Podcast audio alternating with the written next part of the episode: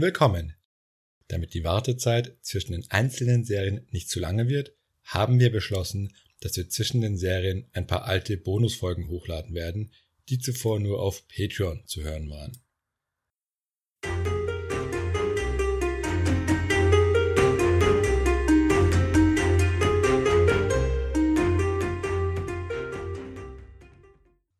Willkommen zur Spätartikel. Ich bin Patrick. Und ich bin Christoph und willkommen zum ersten Teil der Bonus-Doppelfolge zu den Goten. Nachdem wir gesehen haben, wie die Goten den Balkan unsicher gemacht haben und wie sie in Italien und Gallien ihre eigenen Reiche gegründet haben, sehen wir uns jetzt an, wie sie Konstantinopel unsicher gemacht haben. Die Stars unserer Doppelfolge sind Gainas und Tribigeld. Diese Doppelfolge wird auch ein bisschen anders sein als sonst, denn wir schauen uns jetzt einen vergleichsweise kurzen Zeitraum an von nur wenigen Jahren und beschäftigen uns dafür ausführlicher mit Details. Bei dieser Gelegenheit gibt es auch ein bisschen Eunuchenkunde. Da gibt es kein spezielles Fachwort dafür. ich glaube nicht, nein. ich muss mal nachschauen, was der lateinische oder griechische Begriff ist für Eunuch. ist er, aber ist Eunuch nicht griechisch? Ah, stimmt, wahrscheinlich, ja. Eunuchiologie? Keine Ahnung. Aber Dazu müssen wir einen kleinen Zeitsprung machen. Wir gehen zurück zum Ende des 4. Jahrhunderts, an dem noch die verschiedenen gotischen Gruppen den Balkan unsicher gemacht haben. Im Jahr 386 kam es zur Niederlage einer kreutungischen Gruppe gegen die Römer. Unsere aufmerksamen Zuhörer wissen sicher noch, wer die Kreutungen waren. Und wir hätten ja schon erwähnt, dass ein Großteil der Kreutungen ja von den Hunnen unterworfen wurde und aus ihnen dann später die Ostgoten hervorgegangen sind. Aber es gab auch andere kreutungische Gruppen, die stattdessen ins Römische Reich eingedrungen sind und die dann in Pannonien angesiedelt wurden. Aber ich hatte ja angedeutet, dass es auch noch andere gotische Gruppen gab, die von einem gewissen Theoderich Strabo geführt wurden. Wir erinnern uns, das war die verwirrende Zeit der beiden Theoderiche. Und es gab noch weitere gotische Gruppen. Also eigentlich gab es sehr viele gotische Gruppen. Und die, um die wir uns jetzt kümmern, wurde im Jahr 387 von den Römern besiegt und wurde dann in Phrygien als Bauern angesiedelt, die auch zum Militärdienst verpflichtet wurden. Das war also das, was die Römer eigentlich mit den Terwingern vorhatten. Genau. Also genau das wollten die machen. War das unter Ricimer? Jetzt weiß ich es nicht mehr. Ich weiß es nicht mehr genau. Nee, Ricimer war am besten. Das war, das heißt, die jetzige, die jetzige Zeit war das unter Theodosius. Das heißt, hier hat es geklappt und damals nicht. Von dieser gotischen Gruppe hören wir aber erst was wieder im Jahr 398. Sie und andere Truppen wurden damals vom Eunuchen Eutropius gegen die Hunnen eingesetzt. Der Feldzug selbst scheint gut ausgefallen zu sein, wobei es aber trotzdem die letzte Kampagne des Eutropius war und er danach im Verhältnis zu den Hunnen stärker auf Diplomatie gesetzt hat. Das wir ja mal angedeutet in der Hunnen-Serie, dass dieser Eunuch dann eher diplomatisch unterwegs war. Trotz seines Erfolges hat sich aber Eutropius über Neid und Missgunst beschwert. Und einer dieser neidischen und missgünstigen Leute war Gainas. Er war der Feldherr dieses Heeres gegen die Hunnen, das zu einem guten Teil aus Goten bestand, und bereits unter Theodosius hatte dieser Gainas eine herausragende Rolle im Militär gespielt. Er war dabei auch im Krieg gegen den Usurpator Eugenius als Feldherr eingesetzt worden. Und später hatte Silicho ja dann einige Truppenteile, die eigentlich zum östlichen Heer ge gehört haben, wieder zurückgeschickt und angeführt wurden diese Truppen damals von Gainas. Ich werde später auch nochmal darauf zurückkommen. Und da sieht man, dieser Gainas war schon jemand, also war eine prominente Gestalt, und er war nicht zufrieden mit Eutropius. Ein anderer unzufriedener Gote war Tribigeld. Über seine Vorgeschichte wissen wir aber leider nichts, außer dass er ebenfalls im Heer gegen die Hunden gedient hat. Und dieser Tribigeld hat jetzt auch was gegen Eutropius, und er war so erbost über ihn, dass es sogar zur Revolte gekommen ist. Warum war denn so erbost? Angeblich hatte Eutropius ihm ein Donativ, also eine Extrazahlung, vorenthalten, mit dem er normalerweise das Heer bezahlt hat. Wobei das Problem hier jetzt ist, dass der Vorwurf in den Quellen nicht unbedingt glaubwürdig ist. Der wahre Grund lag wahrscheinlich darin, dass er unzufrieden war mit seinem eigenen Status und die Goten allgemein, also die kreutungischen Goten allgemein, unzufrieden mit ihrem Status in Phrygien waren, in Phrygien waren die Grotungen als Bauern unter Militärdienst angesiedelt worden, womit ihre Stellung schlechter war als zum Beispiel die von Alarich und seinen Goten. Denn der war ja Föderat und damit besaß er und seine Gruppe eine Autonomie von den Römern, die die Grotungen in Phrygien nicht hatten. Ja, denn die hatten ja einen direkten römischen Überbefehl über sich. Gleichzeitig war es ja so, dass sie durch den Krieg mit den Hunnen in ihrer eigenen militärischen Bedeutung wichtiger geworden sind. Denn die Hunnen waren ja sehr effektive Reiter und die Grotungen ebenso.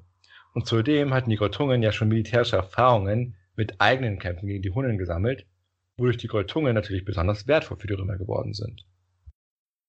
Und dementsprechend hatte man natürlich auch mehr Aspirationen auf, sagen wir mal, Wertschätzung und Freiheit, weil sie ja so wichtig war für die Römer.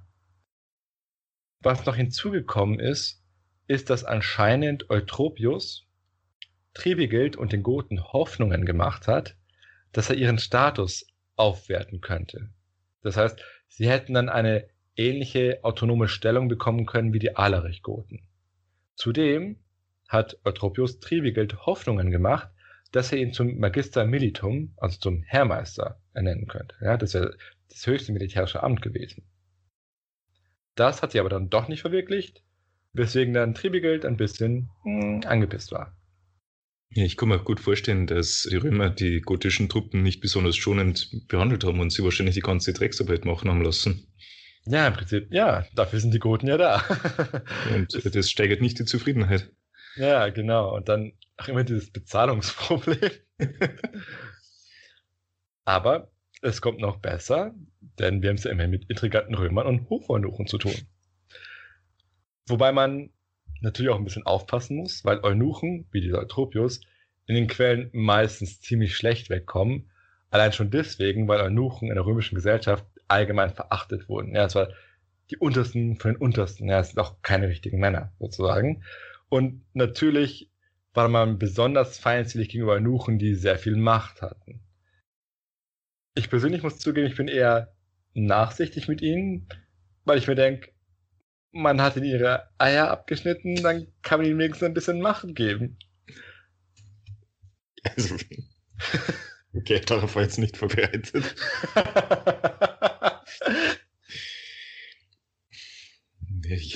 Macht in den richtigen Händen ist immer, äh, äh, solange sie halt äh, verantwortlich und äh, gewissenhaft ausgeübt wird.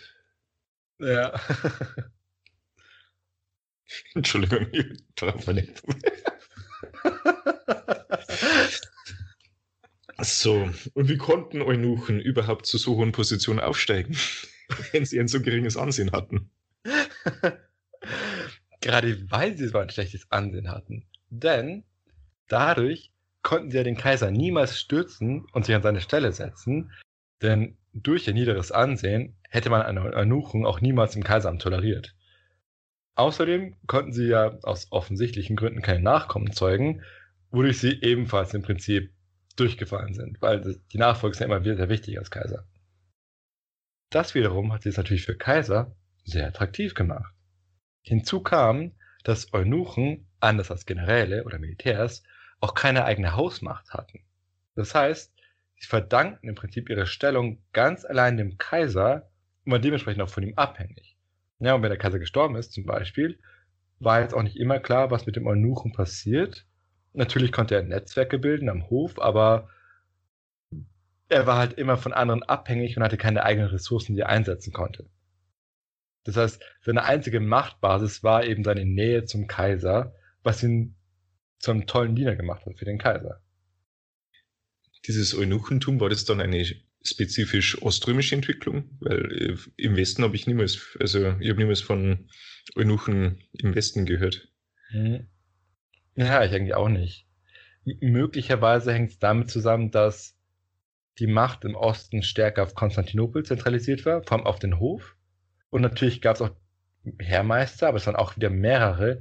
Wenn im Westen hattest du ja ab Honorius eigentlich nur noch schwache Kaiser und der einzige und der wirklich wichtige war dann immer irgendein Heermeister. Womit dann der Schwerpunkt des Machtapparates nicht mehr so im Hof war, weswegen dann Höflinge nicht so viel Macht entfalten konnten, also auch Eunuchen nicht so viel Macht entfalten konnten wie jetzt Militärs im Westen. Also ich glaube, dass das eine große Rolle gespielt hat. Während im Osten hat man diese Hauptstadt gehabt, auch diese eine Residenzstadt. Ja, Im Westen zum Beispiel ist ja auch gewechselt von Mailand nach Ravenna und, und auch in Gallien hat sich das geändert von Trier auf Arles und so weiter. Das heißt, dort hat man nicht diese starke, diesen Zentralismus gehabt, also vergleichsweise zentralistisch. Und wo nahm man eigentlich die Eunuchen her? Also wie sind sie zu Eunuchen geworden? Diese Rolle haben die Eltern übernommen, die anscheinend ihre Söhne schon in jungen Jahren kastriert haben, in der Hoffnung, dass sie es dann an den Kaiserhof schaffen und dann natürlich mit ihren Ressourcen dort die Familie begünstigen. Und wenn man darüber nachdenkt, dann sind eigentlich die heutigen Eltern, die jetzt zum Beispiel versuchen, ihre Kinder zu Stars zu drillen, nichts dagegen. Ja, es gibt ja dann natürlich noch die Opernsänger in der Barockzeit. Das stimmt. Das war auch so. Und wie viele, ich weiß nicht, Schicksale man da entschieden hat in der Hoffnung, dass es mal vielleicht zum Star schafft, ja. ja echt krass. Im Römischen Reich war es übrigens verboten, keine Kinder zu kastrieren, also Söhne ja, zu kastrieren. Das waren ja dann immer Unfälle, nicht wahr? Nee, die waren da pragmatischer, denn einerseits war es natürlich pfui, die zu kastrieren. Ist auch mhm. schwierig, deswegen ist, es muss zugeben, es ist auch irgendwie schwierig, das als Unfall zu inszenieren. Gerade so eine, oder? Ich dachte, das haben sie bei den Opernsängern gemacht. Also wenn die Kinder eine ähm, wie sagt man da, eine vielversprechende Stimme hatten, dann, weil das war ja von der Kirche verboten, dass man mm, die Kinder kastriert, dann haben die irgendwelche Unfälle gehabt mit, vom Pferd oder irgendwas, keine Ahnung. Oh Gott, oh Gott, schrecklich. Nee, in, in Rom hat man das anders gelöst. Da waren Eunuchen natürlich begehrt am Kaiserhof, was auch gestört ist. Und deswegen hat man angefangen, Eunuchen aus Armenien zu importieren. Ja, das heißt, du hattest dann Eunuchen als Exportgut. Was man ja auch eher selten hört. Also somit ist man das Problem umgangen, dass man es im Römischen Reich nicht machen darf.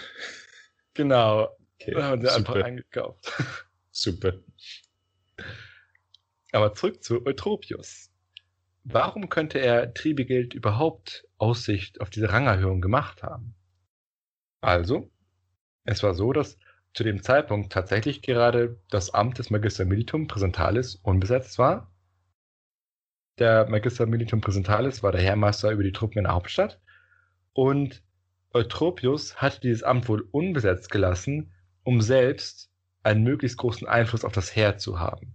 Ja, dass er dann selbst mehr die Hand drauf hat. Und möglicherweise hat er jetzt Tribigild in Aussicht gestellt, ihn zu erhöhen, denn Gainas, den ich vorher erwähnt hatte, bekam ebenfalls immer mehr Einfluss im Militär. Er hat auch angefangen, eine Privatarmee um sich zu organisieren. Darauf kommen wir nochmal später zurück. Und dadurch wurde Gainas jetzt natürlich zur Bedrohung. Und jetzt hat möglicherweise Eutropius versucht, Tribigild als Gegengewicht zu Gainas aufzubauen. Also sicher wissen wir es nicht, aber zumindest wahrscheinlich. Dabei konnte er diesen Tribegeld natürlich gleich befördern, denn das war ja so ein prekäres Gleichgewicht. Und vor allem war auch das Problem, dass Gainas mehr Erfahrung hatte und höher gestellt war. Das heißt, wenn er jetzt übergangen worden wäre bei einer Beförderung, hätte es einen deutlichen Affront dargestellt. Deshalb durfte Eutropius hier jetzt nicht überstürzt handeln, sondern musste Acht geben. Aber Tribigild war natürlich unzufrieden, weil es wurde in, in Aussicht gestellt und dann plötzlich, na, dann passiert nichts. Aber hätte Eutropius das nicht besser verhandeln können und hätte Tribikel das nicht verstehen können, dass Eutropius in dieser Situation war? Und es ihm ja. vielleicht für später versprechen können? Ja, das ist das Problem. Bei diesem, bei diesem ganzen Intrigantentum, bei dieser ganzen Politik, kannst du ja auch nicht mit offenen Karten spielen. Also Eutropius kann ja nicht wirklich sagen, hey, ich, ich baue dich jetzt auf gegen den anderen, damit ich dich benutzen kann. Das ist auch nicht so toll. Und das Problem ist, es wäre benutzen, sondern fördern. Ja, stimmt. Das Problem ist, es war ja, wäre auch nur eine Option für Eutropius gewesen. Das heißt, er wollte sich praktisch Triebigeld warm halten, um ihn benutzen zu können, wenn er ihn braucht. Aber es war nicht ganz sicher, ob er ihn braucht. Das heißt, er hätte ihn dann ständig warm halten müssen. Und, er kann, und das kann er nicht so direkt sagen. Und umgekehrt war Triebigeld natürlich ungeduldig. Und man hat ja auch keine, ist auch die Frage, wie sehr vertraust du jemanden, der dich immer mehr beschwichtigt, die sagt, ah ja, noch ein bisschen und dann ja noch ein bisschen und du weißt nicht, ob da irgendwas was rauskommt. Und das ist natürlich auch nicht dumm. In, vielleicht noch eine andere Frage, diese ganze Machtbasis von Eutropius, hat der einfach das alles entscheiden können oder war es seine Macht praktisch, dass er das dem Kaiser einreden konnte, diese Entscheidungen zu treffen? Weil wenn du sagst zum Beispiel, Eutropius hat Krieg geführt und die Kreutungen haben in seinem Auftrag gekämpft, das war eigentlich im Auftrag des Kaisers, oder? Genau, also es ist eigentlich eh immer alles im Auftrag des Kaisers. Und also er hat. Ich, okay, ich bin jetzt zugegebenermaßen nicht sicher, ob er das Heer angeführt hat gegen die Hunnen. Das könnte auch gewesen sein. Aber die Machtbasis des Eutropius war zu dem Zeitpunkt tatsächlich so seine Nähe zum Kaiser und dass er auch die, den Einfluss auf den Kaiser hatte. Und über den Kaiser konnte er dann alles machen. Und jetzt waren aber viele Goten natürlich ebenfalls unzufrieden. Genauso wie Tribigeld. Wobei die es wahrscheinlich eh nicht gestört hat, dass Tribigeld nicht erhöht wurde, weil das kann ja wurscht sein. Aber dafür lockte die Aussicht auf Freiheit umso mehr. Und das heißt Aufstand. da hat es Eutropius dann auch nicht mehr geholfen, dass er, nachdem es zum Aufstand gekommen ist, jetzt versucht hat, Tribigeld zu beschwichtigen, indem er jetzt doch noch das Hermasteramt angeboten hat. Denn die Goten hatten bereits angefangen, jetzt Kleinasien zu plündern. Tribigild war in dieser Situation jetzt auch nichts mehr anderes übrig geblieben, als jetzt die Angebote des Eutropius auszuschlagen, denn die Goten hatten bereits Blut geleckt und wahrscheinlich wäre es Tribigild auch gar nicht mehr gelungen, die Goten jetzt einzuhegen. Das muss man ja auch noch immer mit berücksichtigen, dass der Heerführer, nur weil sie den Oberbefehl haben, jetzt nicht alles machen können, was sie wollen, sondern das Heer ja, kann auch so eine Eigendynamik entwickeln. Man verwüstete also jetzt die Städte Kleinasiens, die nur schwache Verteidigungsanlagen besaßen, weil, ja, wozu hätten sie auch große, mächtige Mauern gebraucht, wenn man bedenkt, wo eigentlich die Grenzen waren, das war ja ziemlich weit weg. Und zu der anfangs wohl nur relativ kleinen Zahl von Goten unter Tribigild gesellten sich jetzt auch zahlreiche Sklaven und Angehörige der römischen Unterschicht, die jetzt natürlich die Gelegenheit nutzen wollten, ihr eigenes Los zu verbessern. Am Anfang der Revolte kann man keine klare Strategie von Tribigeld erkennen. Also erstmals scheint er nur sich durchgewuschelt zu haben. Und jetzt, wo sich auch Nicht-Goten angeschlossen hatten, war es noch schwieriger, die Interessen all dieser Leute in Deckung zu bringen. Denn du hast zum einen Tribigeld, der seine Interessen hat. Dann hattest du die Goten, jetzt hast du noch andere Leute und dann ist es schwierig, das alles zu koordinieren. Und was noch dazugekommen ist, jetzt hast du ja auch die ganzen Unterschichtler gehabt und die ganzen Sklaven, die eigentlich auch nicht unbedingt ein Interesse gehabt haben, dass Tribigeld sich jetzt vielleicht mit dem Kaiser einigt, weil was wäre dann aus denen geworden? Ja, denn wären die wahrscheinlich wieder zurückgeschickt worden. Will man natürlich nicht. Andererseits dadurch, dass sich ja Leute jetzt Tribigate angeschlossen haben, ist seine Position stärker geworden, weil er mehr militärische Macht hatte. Gleichzeitig war diese militärische Macht aber schwieriger zu kontrollieren und hatte teilweise gegensätzliche Interessen, wodurch die ganze Situation natürlich sehr vertrackt war für ihn. Die Geister, die ich rief. genau. Und wie groß war denn eigentlich sein Heer? Weiß man das? Ich glaube, ich hatte eine Zahl gelesen, ich habe sie aber vergessen. Sagen wir, Zahlen sind eh immer schwierig, weil die oft übertreiben. Sagen wir mal, genug, dass er Schwierigkeiten machen konnte. Was hat jetzt eigentlich der Kaiser zu der Zeit gemacht? Der war zu der Zeit unter der Fuchtel von Eutropius im Prinzip. Okay. Also das war damals Arcadius. Am Anfang scheint Tribigild jetzt versucht zu haben, eher Richtung Konstantinopel zu marschieren, um eben Druck zu machen ohne aber zu versuchen, jetzt die Meerenge zu überqueren. Denn die Römer waren natürlich nicht untätig und haben dort jetzt inzwischen Truppen mobilisiert. Deswegen ist dann Tribigild dann wieder eher weggezogen und zog jetzt durch Pamphylien, was er relativ ziellos jetzt geplündert hat. Daraufhin hat aber ein Römer jetzt mit Sklaven und Bauern ein Heer mobilisiert und ist jetzt Tribigild in einem Pass aufgelauert. Dort ist es dann gelungen, Tribigild zu überraschen, worauf sie sein Heer besiegt und fast vollständig vernichtet haben. Nur Tribigild selbst und circa 300 Leute konnten mit Hilfe von Bestechung flüchten. Also wenn du sagst ein Römer, meinst du eine römische Armee? Oder warum konnten jetzt diese gefährliche Armee von Tribigild von Bauern und Sklaven besiegt werden? Ah, das hat, da spielen mehrere Aspekte mit ein. Also zum einen war auch das Heer von Tribigild sehr äh, bunt gemischt. Da hatten sich ja zum Beispiel ja auch Sklaven und Unterschichtler mit reingemischt. Und was halt auch eine wichtige Sache ist, wenn dein Heer größer wird, wird es nicht zwangsläufig besser. Denn das Problem ist, wenn du lauter unprofessionelle Leute hast, ist die Disziplin sehr schlecht, die, die Formation. Und jetzt ist es so, wenn du, wenn es dir gelingt, ein Heer zu überraschen, zu überrumpeln, kann ziemlich schnell Panik ausbrechen, was komplett fatal ist, weil wenn dann die Leute in Panik ausbrechen und rumflüchten, dann ist das ganze Heer hinüber dadurch, weil die Formation sich auflöst. Panik ist natürlich ähm, immer schlecht. Wenn dann vielleicht ein nicht so guter General dazukommt und so weiter, dann ist ein Heer relativ schnell besiegt. Also deswegen mhm. sind solche Hinterhalte immer sehr fatal oder können sehr fatal sein. Natürlich kannst du versuchen, das Heer zu drillen und gut professionell auf, auszustatten und, und auszubilden, dass es auch natürlich auch Fälle gibt, wo man gut damit umgeht, dass dann keine Panik ausbricht und man dann einfach dann sich durchsetzt. Aber so ein professionelles Heer hatte man jetzt nicht. Also der Römer mit den Sklaven und den Bauern, das war praktisch so eine lokale Miliz, die diesen Plünderern Einhalt gebieten wollte. Genau, und die hat okay. Karl organisiert rücken wir jetzt den Fokus zurück auf Gainas. Das war ja die andere gotische Gestalt im Ostrom. Über ihn wissen wir deutlich mehr als über Tribigeld. Ja, ich hatte schon ein bisschen angedeutet. Und wir müssen jetzt aber ein paar Jahre zurückgehen, um jetzt auch den Hintergrund von Gainas zu verstehen. Das heißt auch, dass jetzt der mächtige Mann im Osten Rufinus ist. Der Vorgänger von Eutropius sozusagen. Also, als damals in den 380ern die Goten die Donau überschritten hatten, trat Gainas ins römische Heer ein ja, und diente sich dann dort von den untersten Rängen bis fast ganz nach oben. Vermutlich war er selbst ein Terwinger und gehörte zu denen, die nach der Schlacht von Adrianopel zur Verstärkung des römischen Heeres eingegliedert wurden. Gainas gehörte dabei wohl nicht zu den Großen unter den Goten, sondern es war ein gewöhnlicher sozusagen. Anders als Alarich zum Beispiel. Im Feldzug des Theodosius gegen Eugenius war Gainas einer seiner Befehlshaber.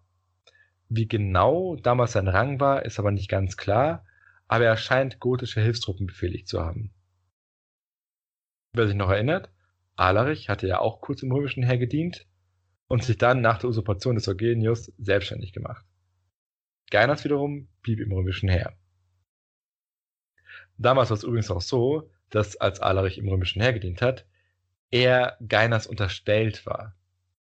Und das hat schon zu einer Abkühlung zwischen den beiden geführt und den Stolz des ehrwürdigen Alarich gekränkt.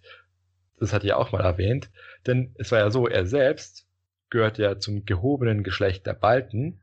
Das wurde dann später auch das Königsgeschlecht der Westgoten, während jetzt Gainas sogar ein gewöhnlicher Gote war. Das hat Alarich natürlich auch sehr gestört, dass er den plötzlich über sich hat.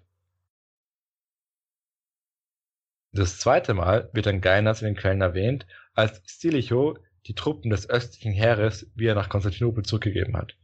Das hat er ja auch schon vor ein paar Folgen erwähnt. Und geführt wurden diese Truppenteile eben von Gainas.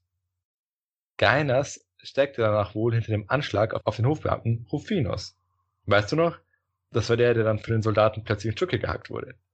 Ja, direkt neben dem Käse. genau. Und das zeigt auch, dass Stilicho und Gainas wohl ein enges Vertrauensverhältnis gehabt haben müssen. Denn Stilicho gab zwar die Truppen zurück, wollte aber natürlich seinen eigenen Einfluss auf den Osten ausdehnen. Und deshalb hat er eben einen Mann an die Spitze dieses Heeres geschickt, dem er vertrauen konnte. Und das war anscheinend Gainas. Auch muss zwischen beiden sich eine Absprache stattgefunden haben bezüglich der Ermordung von Rufinus. Und bei diesem Anschlag setzte Gainas wohl auch einen Kreis von treuen Soldaten ein, die er im Laufe der Zeit um sich selbst geschart hatte. Das war dann auch der Kern seiner späteren Privatarmee.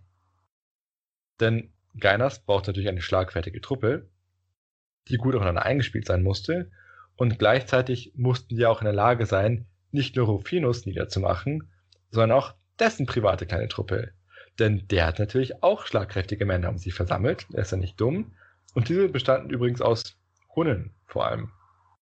Also es gibt da so einen schwelenden Konflikt zwischen Goten und Hunnen um die Gunst oder um die Macht innerhalb Roms. Das, das kann man nicht wirklich sagen, sondern es war im Prinzip so, du hast halt mächtige Leute, die barbarische Truppen um sich sammeln, weil Macht vor allem auch militärische Macht ist. Und also ein gotischer General wie jetzt Gainas hat natürlich auch vor allem Goten, auch die Erkannte um sich geschart. Während äh, das Rufinus jetzt Hunnen genommen hat, das muss jetzt nichts heißen im Sinne von Hunnen gegen Goten so prinzipiell, sondern man nimmt einfach verschiedene barbarische Gruppen, die man kennt, die man zur Verfügung stehen hat. Gainas kam also nach Konstantinopel und entledigte sich auf spektakuläre Weise des Rufinus. Und zu dem Zeitpunkt war er wahrscheinlich Comis Rei Militaris.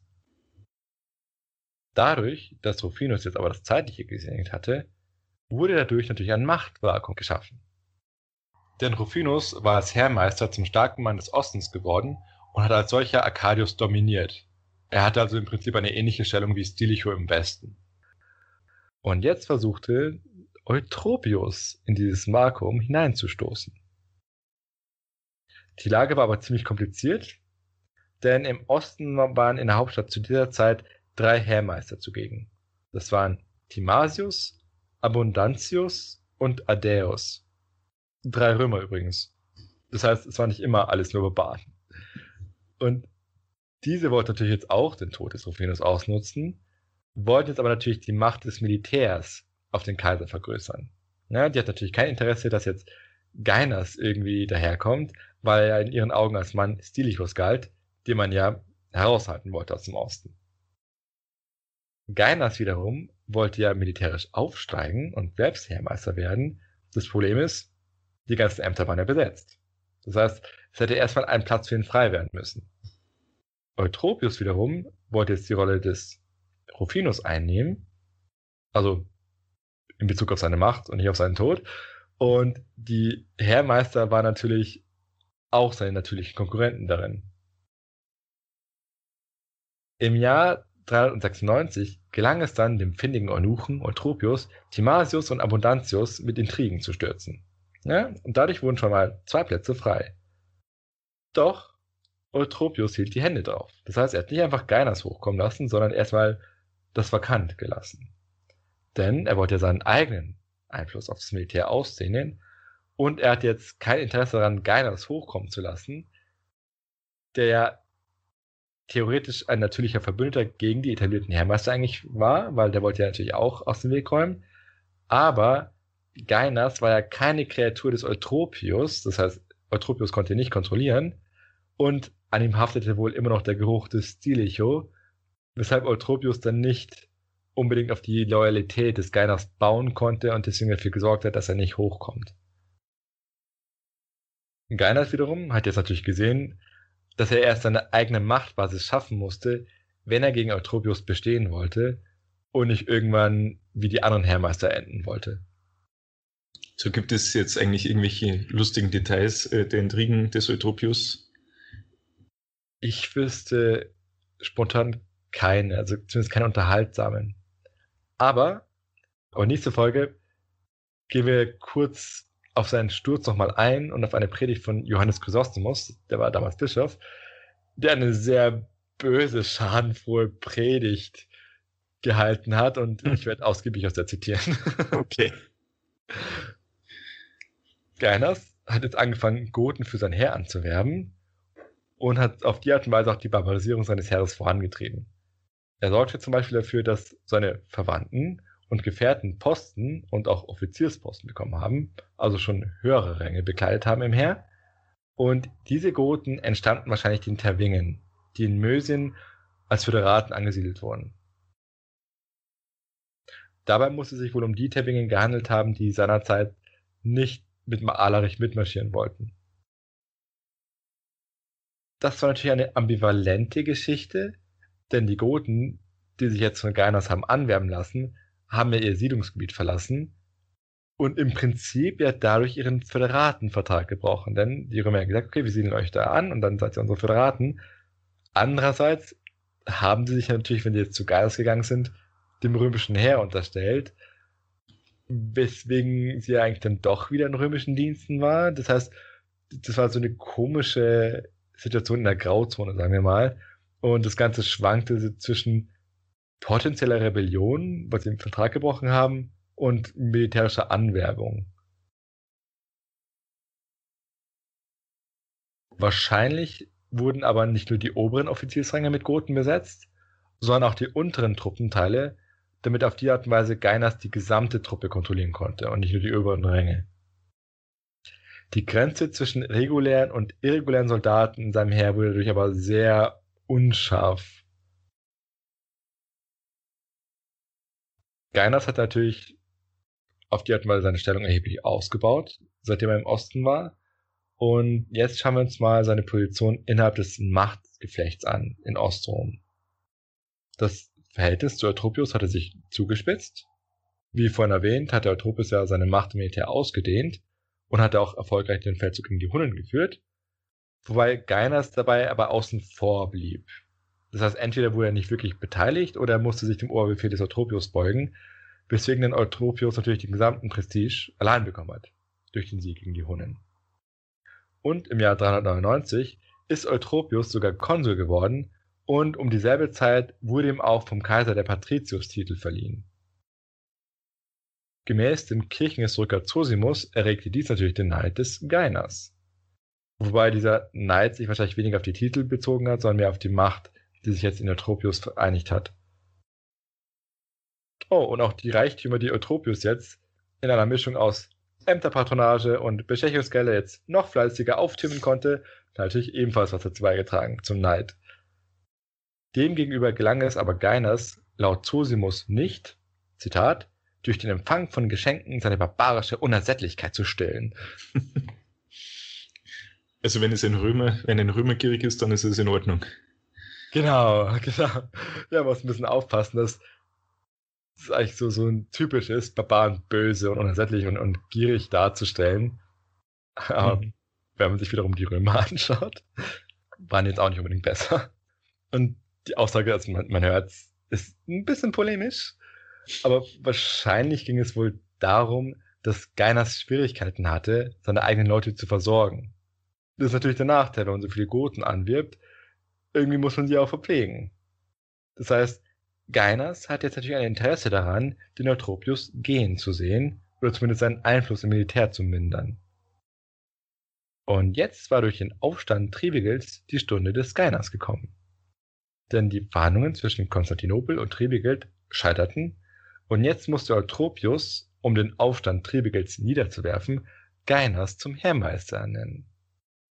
Er stellte ihm aber auch seinen eigenen Günstling Leo als weiteren Heermeister beiseite. Der direkte Angriff auf Tribigild sollte dabei von Leo erfolgen, von Leo geführt werden, während Gainas in Thrakien die Meerenge bewachen sollte. Das Ganze stellt natürlich eine Abwertung des Eutropius dar, weil sein Einfluss jetzt gemindert wurde, während Gainas aufgewertet wurde. Ne? Er ist ja Heermeister geworden. Wie stand es jetzt zwischen Gainas und Tribigeld? Natürlich hatte Gainas jetzt ein Interesse daran, Tribigeld zu bekämpfen, denn es war ihm sicher nicht verborgen geblieben, dass Eutropius bei seinen Verhandlungen dem Tribigeld ja das Heermeisteramt angeboten hatte. Das heißt, wenn sich die beiden geeinigt hätten, also Tribigeld und Eutropius, wäre dann für Gainas Tribigeld ein mächtiger Rivale geworden. Und wie schaut es mit dem Kaiser aus? Nur der Kaiser konnte ja Heermeister einsetzen. Das heißt, Gainas brauchte gute Kontakte zu denjenigen Personen, denen das Ohr des Kaisers gehörte. Und nicht zu vergessen war natürlich das Verhältnis zwischen Gainas und seinen Truppen wichtig. Ich hatte ja angedeutet, dass Gainas Schwierigkeiten hatte, sein Heer zu versorgen, was wohl nicht zu Unrecht auf Eutropius zurückgeführt wurde, und das heißt, dass Gainas jetzt den Spagat meistern musste, gegen Eutropius vorzugehen, ohne gleichzeitig dem Kaiser gegenüber illoyal zu erscheinen. Was natürlich nicht so einfach ist. Und die Truppen wiederum sind zu diesem Zeitpunkt sicher auch sehr unzufrieden gewesen, weil sie ja auf ihr Geld gewartet haben und derweil gesehen haben, dass andere Goten, nämlich eben die Grotungen des Triebegeld, rumplündern konnten, während sie ja die ganze Zeit warten mussten, während Geiles rumtaktiert hat. Wie ging es also weiter? Ich hatte ja erwähnt, dass Tribigels Heer fast vernichtet wurde und jetzt hat Geinas dem Herrmeister Leo geraten, loszuschlagen. Was irgendwie logisch ist. Dazu hat er mir auch Truppen zur Hilfe geschickt, bei denen es sich wohl um die Privatarmee des Geinas gehandelt hat. Doch, als sie dann vor Ort angekommen sind, gingen sie anscheinend auf Trebigild über, der keine nennenswerte Streitmacht mehr hatte, und haben so dann das Heer des Leo vernichtet und Leo umgebracht. Aber hat Gainas damit nicht das römische Heer verrotten? Also befindet er sich dadurch nicht im offenen Konflikt mit dem Kaiser? Es ist schwierig. Also in den Quellen wird es dann später so hingestellt, ja, Gainas hat dann damals schon mit Trübigel zusammengearbeitet. Das Problem ist, diese Zusammenarbeit kam erst später, wurde dann aber von den Quellen zurückprojiziert. Was genau wirklich passiert ist damals, ist nicht ganz klar. Beziehungsweise, wir wissen nicht, ob das von Gainas beabsichtigt war oder ob er nur die Kontrolle von seinen Truppen verloren hatte. Denn Gainas selbst war ja noch in Thrakien, hat Truppen hingeschickt und jetzt könnten die sich natürlich verselbstständigt haben und das dann sie können dann eigenständig entschieden haben, zu Tribigild überzuwechseln. Auf die Art und Weise konnte jetzt Gainas sagen, okay, es ist passiert. Es war auch nicht so unglaublich ungewöhnlich, dass was passiert. Und ähm, gerade wenn man bedenkt, dass die vielleicht nicht so gut bezahlt wurden, das heißt, das alleine konnte jetzt Gainas selbst noch nicht als Verrat ausgelegt werden, weil es nur seine Truppen waren und er selbst war ja nicht anwesend. Mit dieser Niederlage hat natürlich jetzt Eutropius sein Protégé verloren, also den Neo, und die Einheiten, die jetzt nicht vernichtet wurden, gingen wohl auch jetzt auf Tribigold über. Ja, und, der hat jetzt mit seinem Heer Kleinasien verheert. Die ganze Geschichte hat dann, wie man sich denken kann, natürlich Eutropius geschwächt. Und Tribigeld hat jetzt die Auslieferung des Eutropius gefordert. Gainas, der den Eunuchen ebenfalls loswerden wollte, schloss sich jetzt der Forderung ganz uneigennützig an. Und auf die Art und Weise hatten jetzt Gainas und Tribigeld ein gemeinsames Interesse, nämlich Eutropius loszuwerden. und, und womöglich gab es dann zu dem Zeitpunkt dann auch Absprachen. Sicher wissen sie jedoch nicht. Andererseits war jetzt auch Gainas im Zugzwang, denn Tribigeld blieb natürlich auch ein Konkurrent um die Macht. Und wenn es Eutropius zum Beispiel gelungen wäre, sich doch noch mit Tribigeld zu einigen, wäre natürlich jetzt Gainas blöd dargestanden. Das heißt, das ist, du hast diese komische Situation, Tribigeld und Gainas haben das gemeinsame Interesse, Eutropius loszuwerden. Gleichzeitig sind sie aber untereinander Konkurrenten und gleichzeitig muss Gainas aufpassen, dass Eutropius nicht Tribigeld gegen ihn einsetzt. Das heißt, er muss schnell genug handeln, um die Situation so hinzudrehen, dass er einen Vorteil hat. Aber es ist natürlich alles sehr schwierig. Beide Männer, also Gainas und Tribigeld, konnten jetzt aber auch die schlechte Stimmung gegen Eutropius in der Hauptstadt sich zunutze machen, denn, sagen wir es mal so, Eutropius hatte mehr Feinde als nur die beiden Goten. Und unter diesen Feinden befand sich auch der Stadtpräfekt Aurelianus. Und auch die Kaiserin mochte Eutropius nicht sonderlich. Und durch gemeinsame Anstrengungen wurde Eutropius dann entmachtet. Er wurde aber nicht an Tribigeld ausgeliefert, sondern er hat nur seine Ämter verloren, wurde nach Zypern verbannt. Die Macht der Clique des Eutropius war damit aber noch nicht gebrochen, denn es herrschte ja keiner allein. Ja, Eutropius wird auch seine Leute gehabt haben. Und solange er gelebt hat, stellt er deswegen eine Gefahr für Gainas dar, weil er die Leute des Eutropius in Zukunft hätten versuchen können, den Kaiser zu einer Rehabilitierung des Eutropius zu überreden. Ja, das ist immer noch eine Option.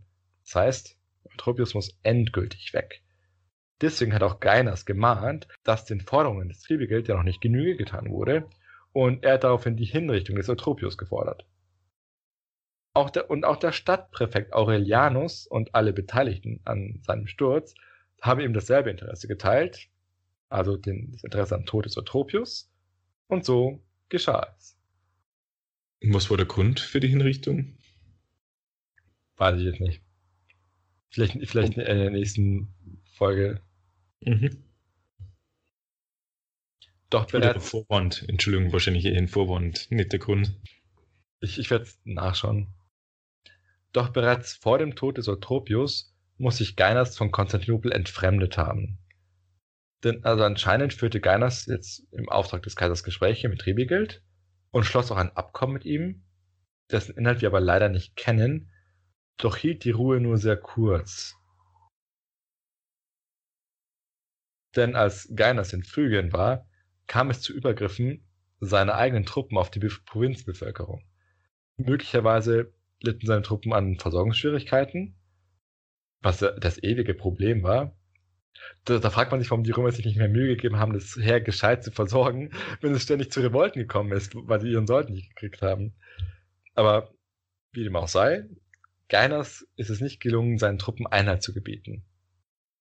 Gleichzeitig hat jetzt zu dieser Zeit der Stadtpräfekt Aurelianus, der auch beim Schutz des Tropius eine Rolle gespielt hat, eine Propagandakampagne gegen die Barbaren gestartet. Ja, und das wird jetzt Gainas auch nicht unbedingt motiviert haben, seine Truppen zu zügeln. Und auch Trebegeld dürfte jetzt von dieser antibarbarischen Offensive nicht sehr begeistert gewesen sein. Und so haben sich dann Gainas und Trebegeld zusammengefunden und dann ihre Heere in Thyatria vereinigt.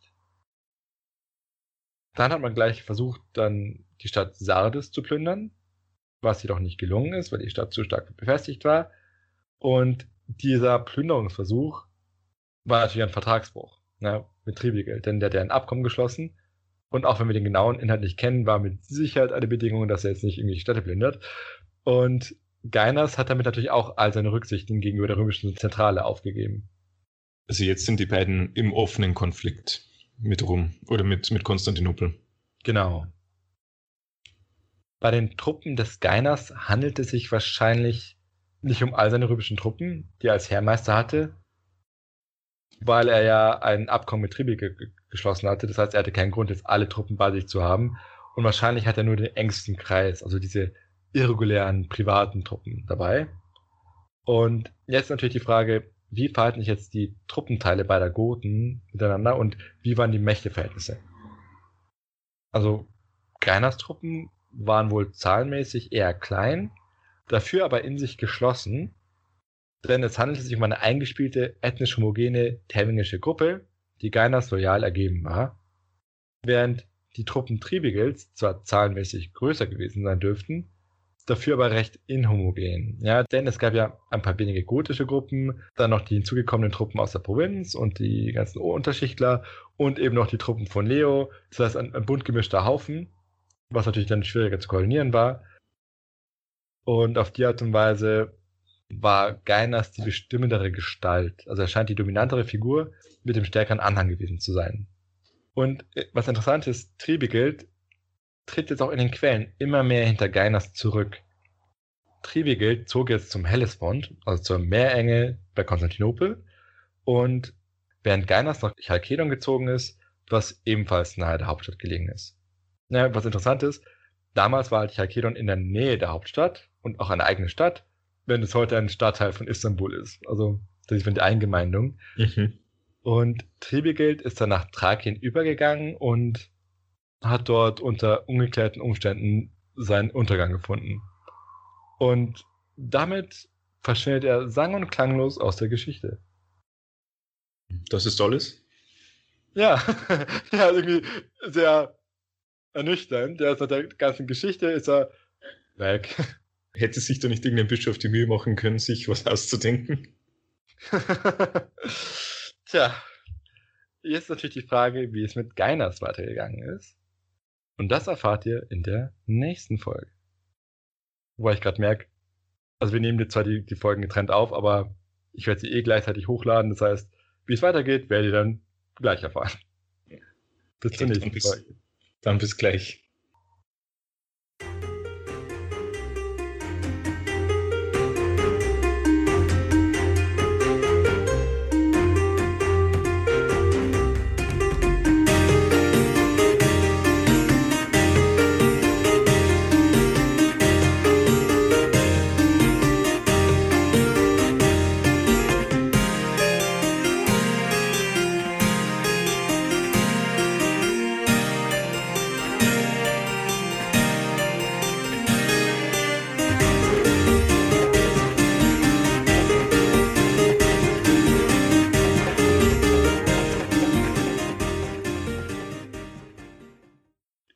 Irgendwie ähnlich chaotisch wie bei Alarich, nicht wahr? Nur, nur detaillierter.